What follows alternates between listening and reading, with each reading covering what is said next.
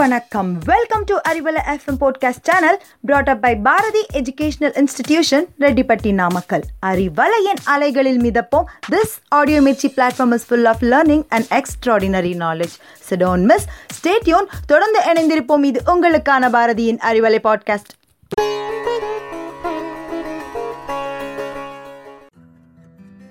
அறிவலை நேயர்களுக்கு இதயம் கணிந்த நல்வணக்கம். ஒருவர் வேலை காரணமா வெளிமாநிலத்திலிருந்து இங்கு மாற்றலாகி வந்திருந்தார்.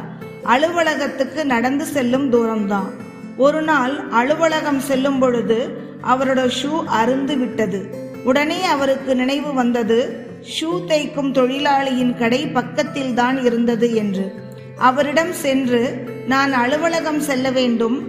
ஷூவை சரி செய்து உடனே கொடுக்கும்படி கேட்டார்.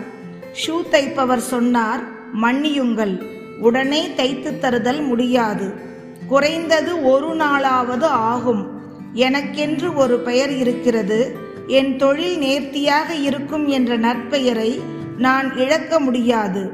வருமானத்தை விட தன்மானம் தவற விரும்ப மாட்டேன்.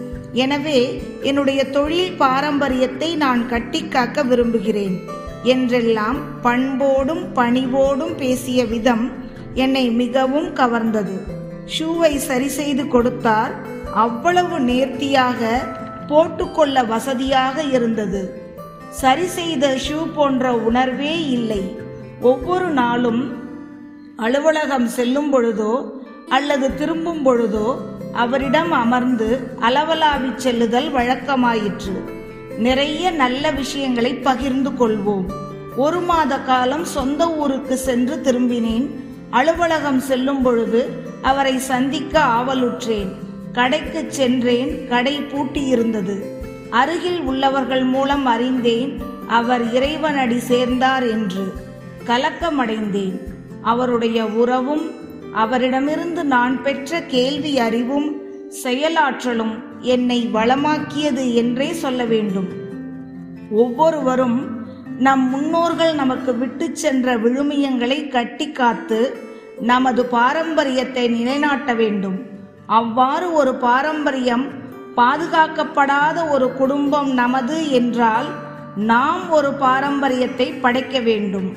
செய்யும் தொழிலிலும் வாழ்விலும் பெயர் சொல்லும்படியாக வாழ வேண்டும் என்ற அவருடைய கருத்து என் வாழ்வில் சிக்கென பதிந்தது. பெரிய மாற்றம் மனதளவில் பெற்றேன்.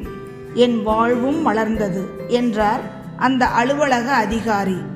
தூய எண்ணங்களை எண்ணி எண்ணம் போலவே சொல் தூய்மையுடையராய் செயல் தூய்மையுடையராய் உள்ள வாய்மை மிகுந்தவரின் சொற்களே நாட்டினரை நல்வழியில் அழைத்துச் செல்லும்.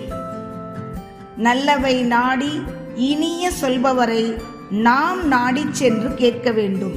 எவ்வளவுக்கு இத்தகைய பெரியோர்களின் சான்றோர்களின் பேச்சுக்களை விரும்பி கேட்கின்றோமோ அவ்வளவுக்கு அல்லவை தேயும் அறம் பெருகும் தனி மனிதனும் நாட்டு மக்களும் பயன்பெறுவர் இத்தகைய நல்லோரின் நயம் மிகுந்த நலம் மிகுந்த அறிவோடு உறுதியும் மிக்க கருத்துக்களை கேட்டு பயன் பெற வேண்டும்.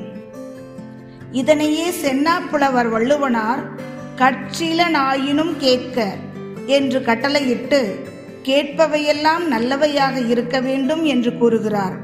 அதே கேள்வி என்ற அதிகாரத்தில் ஆறாவது குரல். எனைத்தானும் நல்லவை கேட்க அனைத்தானும் ஆன்ற பெருமை தரும். எனைத்தானும் நல்லவை கேட்க எவ்வளவு சிறியதான ஒரு செய்தியாயினும் நல்லவைகளை கேட்க அனைத்தானும் ஆன்ற பெருமை தரும். அனைத்து வகையிலும் நமக்கு அக்கேள்வி அறிவு பெருமையை கொடுக்கும். எவ்வளவு சிறியவராக இருந்தாலும் எவ்வளவு சின்ன செய்தியாக இருந்தாலும் நல்ல செய்திகளை கேட்கும் பொழுது நமக்கு அது நல்ல பயனை தரும் பெருமை தரும் நம்மை வலுப்படுத்தும் பலப்படுத்தும். எனவே நல்லவைகளை கேட்போம் மேன்மை அடைவோம். மீண்டும் நல்லதொரு தகவலுடன் உங்களை அறிவலையில் சந்திக்கிறேன். நன்றி.